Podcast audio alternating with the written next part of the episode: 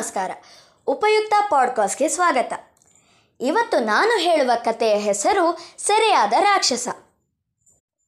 ಒಂದಾನೊಂದು ಊರಿನಲ್ಲಿ ಜೀತು ಎಂಬ ಹುಡುಗನಿದ್ದ. ಅವನು ತಾಯಿಗೆ ಒಬ್ಬನೇ ಮಗ. ತಾಯಿ ಅಲ್ಲಿಲ್ಲಿ ಮನೆ ಕೆಲಸ ಮಾಡಿ ಅವನ ಹೊಟ್ಟೆ ತುಂಬಿಸುತ್ತಿದ್ದಳು. ಜೀತು ಮಹಾ ಸೋಮಾರಿ. ಅವನು ಉಂಡು ತಿಂದು ಬಿದ್ದುಕೊಳ್ಳುತ್ತಿದ್ದ. ಜೀತುವಿಗೆ ಕನ್ನಡಿಯಲ್ಲಿ ಮುಖ ನೋಡುವ ಹವ್ಯಾಸ ಇತ್ತು. ಅವನ ಕೈಯಲ್ಲಿ ಕನ್ನಡಿ ತಪ್ಪುತ್ತಿರಲಿಲ್ಲ. ದಿನವಿಡೀ ಅದರಲ್ಲಿ ಮುಖ ನೋಡುತ್ತಾ ಕುಳಿತಿರುತ್ತಿದ್ದ. ಆ ಕನ್ನಡಿಯಲ್ಲಿ ಏನಿದೆ ಎಂದು ತಾಯಿ ಗದರಿಸಿದರೆ, ಹೋಗಮ್ಮ, ನನಗಿರೋದು ಇದೊಂದೇ ಗೆಳೆಯ ಎಂದು ತಾಯಿಯ ಬಾಯಿ ಮುಚ್ಚಿಸುತ್ತಿದ್ದ. ಎಲ್ಲಾದರೂ ಹೋಗಿ ಏನಾದರೂ ಕೆಲಸ ಕಲಿ ಎಂದು ತಾಯಿ ಯಾವಾಗಲೂ ಹೇಳುತ್ತಿದ್ದಳು. ಆದರೆ ಜೀತು ಮಾತ್ರ ಅವಳ ಮಾತಿಗೆ ಸೊಪ್ಪು ಹಾಕುತ್ತಿರಲಿಲ್ಲ. ಅವರಿಗೆ ಒಂದು ಪುಟ್ಟ ಹೊಲ ಇತ್ತು. ಅದರಲ್ಲಿ ಹುಲ್ಲು ಬೆಳೆದು ನಿಂತಿತ್ತು. ಒಂದು ದಿನ ತಾಯಿ ಕೆಲಸಕ್ಕೆ ಹೋಗುವ ಮೊದಲು ಹೊಲದ ಹುಲ್ಲು ಕತ್ತರಿಸಲು ಮಗನಿಗೆ ಹೇಳಿ ಹೋದಳು.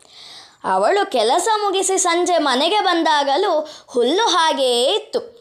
ಜೀತು ಎಂದಿನಂತೆ ಕನ್ನಡಿ ಹಿಡಿದು ಕುಳಿತಿದ್ದ. ತಾಯಿಗೆ ಸಿಟ್ಟು ನೆತ್ತಿಗೇರಿತು. ಎಲ್ಲ ಆಗಿದ್ದು ನಿನ್ನ ಕನ್ನಡಿಯಿಂದ. ಅದನ್ನೇ ಒಡೆದು ಹಾಕುತ್ತೇನೆ. ಎಂದು ಪೊರಕೆ ಹಿಡಿದು ಅವನನ್ನು ಅಟ್ಟಿಸಿಕೊಂಡು ಬಂದಳು. ಜೀತು ಕನ್ನಡಿ ಹಿಡಿದುಕೊಂಡೇ ಮನೆ ಬಿಟ್ಟು ಓಡಿದ. ಮನೆಯಿಂದ ತುಸು ದೂರದಲ್ಲಿ ಒಂದು ದಟ್ಟ ಕಾಡು ಇತ್ತು. ಜೀತು ಅಲ್ಲಿಗೆ ಹೋದ. ಕಾಡಿನ ನಡುವೆ ಒಂದು ಪಾಳು ಗುಡಿ ಇತ್ತು.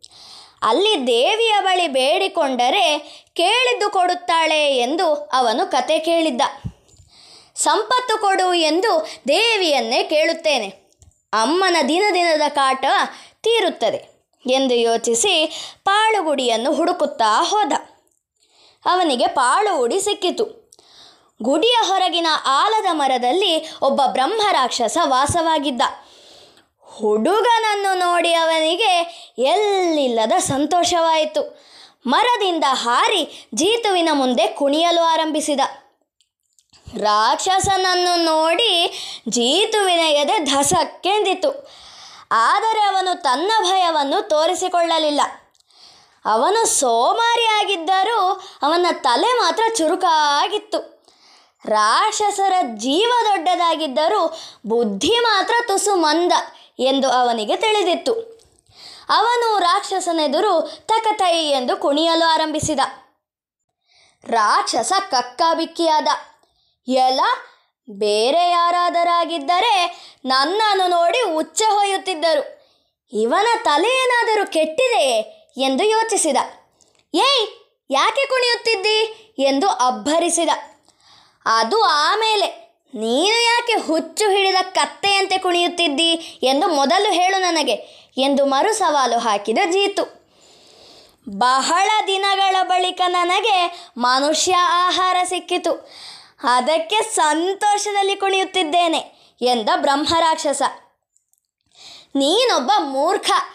ನಾನು ನಿನಗೆ ಆಹಾರ ಆಗಲು ಬಂದವನಲ್ಲ. ನೀನು ನೂರ ಒಂದನೆಯ ಬ್ರಹ್ಮರಾಕ್ಷಸ. ನಿನ್ನನ್ನು ಹಿಡಿದರೆ ನನ್ನ ಕೆಲಸ ನೆರವೇರುತ್ತದೆ ಎಂದ ಜೀತು. ನೂರ ಒಂದನೆಯ ಬ್ರಹ್ಮರಾಕ್ಷಸ, ಏನು ಹೇಳುತ್ತಿದ್ದಿ? ರಾಕ್ಷಸ ಅನುಮಾನಿಸುತ್ತಾ ಕೇಳಿದ. ಒಂದು ಹೋಮಕ್ಕೆ ಬಲಿ ಕೊಡಲು ನೂರ ಒಂದು ಬ್ರಹ್ಮರಾಕ್ಷಸರ ಆತ್ಮಗಳು ಬೇಕಿತ್ತು.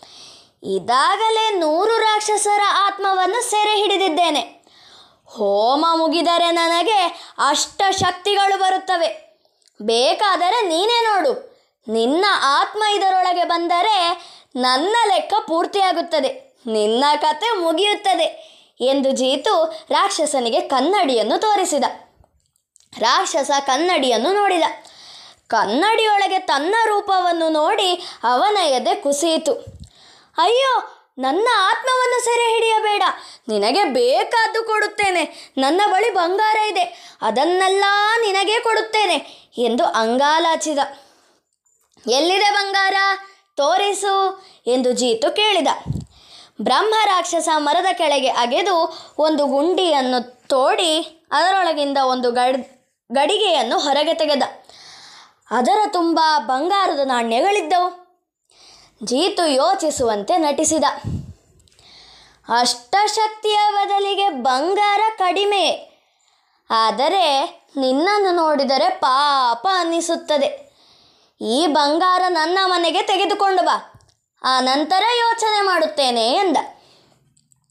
ರಾಕ್ಷಸ ಜೀತುವನ್ನು ಮತ್ತು ಬಂಗಾರದ ಗಡಿಗೆಯನ್ನು ಹೊತ್ತುಕೊಂಡು ಆಕಾಶಕ್ಕೆ ಹಾರಿದ. ಜೀತುವಿನ ಮನೆಯ ಹೊರಗೆ ತಂದು ಇಳಿಸಿದ. ಜೀತು ರಾಕ್ಷಸನನ್ನು ಅಲ್ಲೇ ನಿಲ್ಲಲು ಹೇಳಿ ಮನೆಯೊಳಗೆ ಹೋದ. ಒಳಗೆ ಅವನ ತಾಯಿ ಕಣ್ಣೀರು ಹಾಕುತ್ತಾ ಕುಳಿತಿದ್ದಳು. ಮಗನನ್ನು ನೋಡಿ ಅವಳಿಗೆ ಜೀವ ಬಂದಂತಾಯಿತು. ಬಂದೆಯ ನನ್ನ ಕಂದ, ನೀನು ಹಸಿದಿರಬೇಕು. ಬೇಗ ನಿನಗಾಗಿ ಮೀನಿನ ಅಡುಗೆ ತಯಾರಿಸುತ್ತೇನೆ ಎಂದು ಅವನನ್ನು ಅಪ್ಪಿ ಮುದ್ದಾಡಿದಳು. ಅವಳು ಅಡಿಗೆ ಕೋಣೆಗೆ ಹೋದಾಗ ಜೀತು ಹೊರಗೆ ಬಂದ. ನಾನಿನ್ನು ಹೋಗಲೇ ಒಡೆಯ ಎಂದು ಬ್ರಹ್ಮರಾಕ್ಷಸ ದೈನ್ಯದಿಂದ ಕೇಳಿದ. ನಿನ್ನನ್ನು ಹಾಗೆ ಹೇಗೆ ಬಿಡಲಿ? ನನ್ನ ಕೆಲಸಗಳು ಇನ್ನೂ ಬಾಕಿ ಇದೆ. ಹೊಲದಲ್ಲಿ ಹುಲ್ಲು ಬೆಳೆದಿದೆ. ಅದನ್ನೆಲ್ಲ ಕತ್ತರಿಸಿ ಹಾಕು. ಅನಂತರ ನೆಲ ಉತ್ತು ಕೊಡು. ನನಗೆ ಸಮಾಧಾನ ಆದರೆ ನಿನ್ನನ್ನು ಹೋಗಲು ಬಿಡುತ್ತೇನೆ ಎಂದು ಜೀತು ಹೇಳಿದ. ರಾಕ್ಷಸ ಹುಲ್ಲು ಕತ್ತರಿಸಲು ಹೋದ. ಜೀತುವಿಗೆ ಬೇರೇನೂ ಕೆಲಸ ಇರಲಿಲ್ಲ. ಅವನು ಒಂದು ಬುಡ್ಡಿ ದೀಪ ಉರಿಸಿ ಅದರ ಬೆಳಕಿನಲ್ಲಿ ಕನ್ನಡಿಯಲ್ಲಿ ಮುಖ ನೋಡಲು ಆರಂಭಿಸಿದ. ಬ್ರಹ್ಮ ರಾಕ್ಷಸ ಕೆಲಸ ಮಾಡುತ್ತಿರುವಾಗ ಅವನ ಪರಿಚಯದ ಇನ್ನೊಬ್ಬ ರಾಕ್ಷಸ ಆ ಬಂದ. ಬ್ರಹ್ಮ ರಾಕ್ಷಸನನ್ನು ನೋಡಿ, ಏನಯ್ಯ, ನಿನ್ನ ಗತಿ ಇಷ್ಟು ಕೆಟ್ಟಿತೆ? ಹೊಲದ ಕೆಲಸ ಮಾಡುತ್ತಿದ್ದಿ? ಎಂದು ಆಶ್ಚರ್ಯದಿಂದ ಕೇಳಿದ. ಬ್ರಹ್ಮ ರಾಕ್ಷಸ ಅವನಿಗೆ ನಡೆದ ಸಂಗತಿಯನ್ನು ಹೇಳಿದ. ಕಥೆ ಕೇಳಿ ಎರಡನೆಯ ರಾಕ್ಷಸನಿಗೆ ಕೋಪವಂತು. ಆ ಹುಡುಗ ನಮ್ಮ ಜಾತಿಯನ್ನು ಸೆರೆ ಹಿಡಿಯುತ್ತಿದ್ದಾನ. ಅವನಿಗೆ ಬುದ್ಧಿ ಕಲಿಸುತ್ತೇನೆ ಎಂದು ಹಲ್ಲು ಮಸೆದ. ಬೇಡಪ್ಪ ನೀನು ಅವನ ಕೈಗೆ ಸಿಕ್ಕಿ ಹಾಕಿಕೊಳ್ಳಬೇಡ ಎಂದು ಬ್ರಹ್ಮ ರಾಕ್ಷಸ ಅವನನ್ನು ತಡೆಯಲು ನೋಡಿದ. ಆದರೆ ಎರಡನೆಯ ರಾಕ್ಷಸ ಅವನ ಮಾತನ್ನು ಕೇಳಲಿಲ್ಲ. ನಿನ್ನ ಕರ್ಮ ಬೇಕಾದ್ದು ಮಾಡಿಕೊ ಎಂದು ಬ್ರಹ್ಮ ರಾಕ್ಷಸ ತನ್ನ ಕೆಲಸ ಮುಂದುವರೆಸಿದ. ಎರಡನೆಯ ರಾಕ್ಷಸ ಜೀತುವಿನ ಮನೆಗೆ ಹೋದ. ಜಗಲಿಯಲ್ಲಿ ದೀಪ ಉರಿಸಿ ಕನ್ನಡಿ ನೋಡುತ್ತಿರುವ ಜೀತುವನ್ನು ನೋಡಿದ. ರಾಕ್ಷಸನಿಗೆ ಕನ್ನಡಿಯಲ್ಲಿ ಏನಿದೆ ಎಂದು ನೋಡುವ ಕುತೂಹಲ ಹುಟ್ಟಿತು. ಅವನು ಬಗ್ಗಿ ನೋಡತೊಡಗಿದ. ಜೀತುವಿಗೆ ಕನ್ನಡಿಯಲ್ಲಿ ರಾಕ್ಷಸನ ಪ್ರತಿಬಿಂಬ ಕಾಣಿಸಿತು. ನೀನು ಕೆಲಸ ಬಿಟ್ಟು ಇಲ್ಲಿಗೆ ಬಂದಿದ್ದೀಯಾ? ತಡಿ, ನಿನಗೆ ಮಾಡುತ್ತೇನೆ ಎನ್ನುತ್ತಾ ದೀಪ ಎತ್ತಿದ. ಸರಕ್ಕನೆ ತಿರುಗಿ ರಾಕ್ಷಸನ ಮುಖಕ್ಕೆ ದೀಪ ಹಿಡಿದ.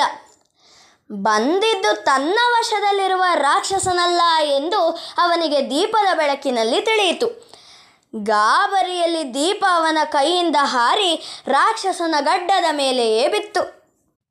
ರಾಕ್ಷಸ ದಿನ ತುಪ್ಪ ಹಚ್ಚಿ ಅಕ್ಕರೆಯಿಂದ ಬೆಳೆಸಿದ್ದ ಗಡ್ಡ ಅದು. ಬೆಂಕಿ ಕಾಣುತ್ತಲೇ ಹೊತ್ತಿ ಉರಿಯತೊಡಗಿತು.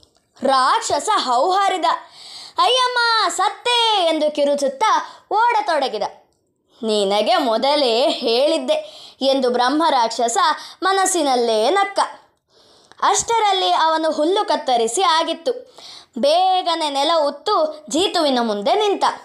ಒಡೆಯ ನೆಲವನ್ನು ಉತ್ತಾಯಿತು. ಇದೀಗ ಹಗಲಾಗುತ್ತಿದೆ. ಬೆಳಕು ಬಿದ್ದರೆ ನಮ್ಮ ಶಕ್ತಿ ಹೊರಟು ಹೋಗುತ್ತದೆ. ನನ್ನನ್ನು ಹೋಗಲು ಬಿಡಿ ಎಂದು ಕೈ ಮುಗಿದ ರಾಕ್ಷಸರ ಸಹವಾಸ ಸಾಕು ಎಂದು ಜೀತು ಯೋಚಿಸಿದ. ಸರಿ ನಿನ್ನ ಆತ್ಮವನ್ನು ಬಿಡುಗಡೆ ಮಾಡಿದೆ. ಇಲ್ಲಿ ನೋಡು, ನಿನ್ನ ಆತ್ಮ ಇದರೊಳಗಿಲ್ಲ ಎಂದು ರಾಕ್ಷಸನ ಮುಂದೆ ಕನ್ನಡಿ ಹಿಡಿದ. ಅವನು ತೋರಿಸಿದ್ದು ಕನ್ನಡಿಯ ಹಿಂಭಾಗ. ರಾಕ್ಷಸನಿಗೆ ಅದರಲ್ಲಿ ತನ್ನ ರೂಪ ಕಾಣಿಸಲಿಲ್ಲ. ಜೀತುವಿಗೆ ಧನ್ಯವಾದಗಳನ್ನು ಹೇಳಿ ಕಾಡಿಗೆ ಓಡಿದ. ಜೀತು ಅಮ್ಮನಿಗೆ ಬಂಗಾರದ ಗಡಿಗೆ ತೋರಿಸಿದ. ನಿನ್ನ ಹೊಲದ ಹುಲ್ಲು ಕತ್ತರಿಸಿ ಆಗಿದೆ. ಹೊಲವನ್ನು ಉತ್ತೂ ಆಗಿದೆ. ಇನ್ನು ಸಮಾಧಾನ ಆಯ್ತಲ್ಲ ಎಂದು ಕೇಳಿದ.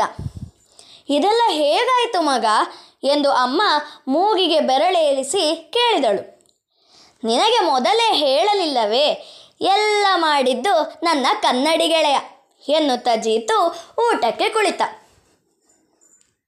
ಪುಟಾಣಿ ಕತೆ ಪ್ರಸ್ತುತಪಡಿಸಿದವರು ಅವನಿಶ್ರೀ ಕುಳಮರ್ವ ಧನ್ಯವಾದಗಳು.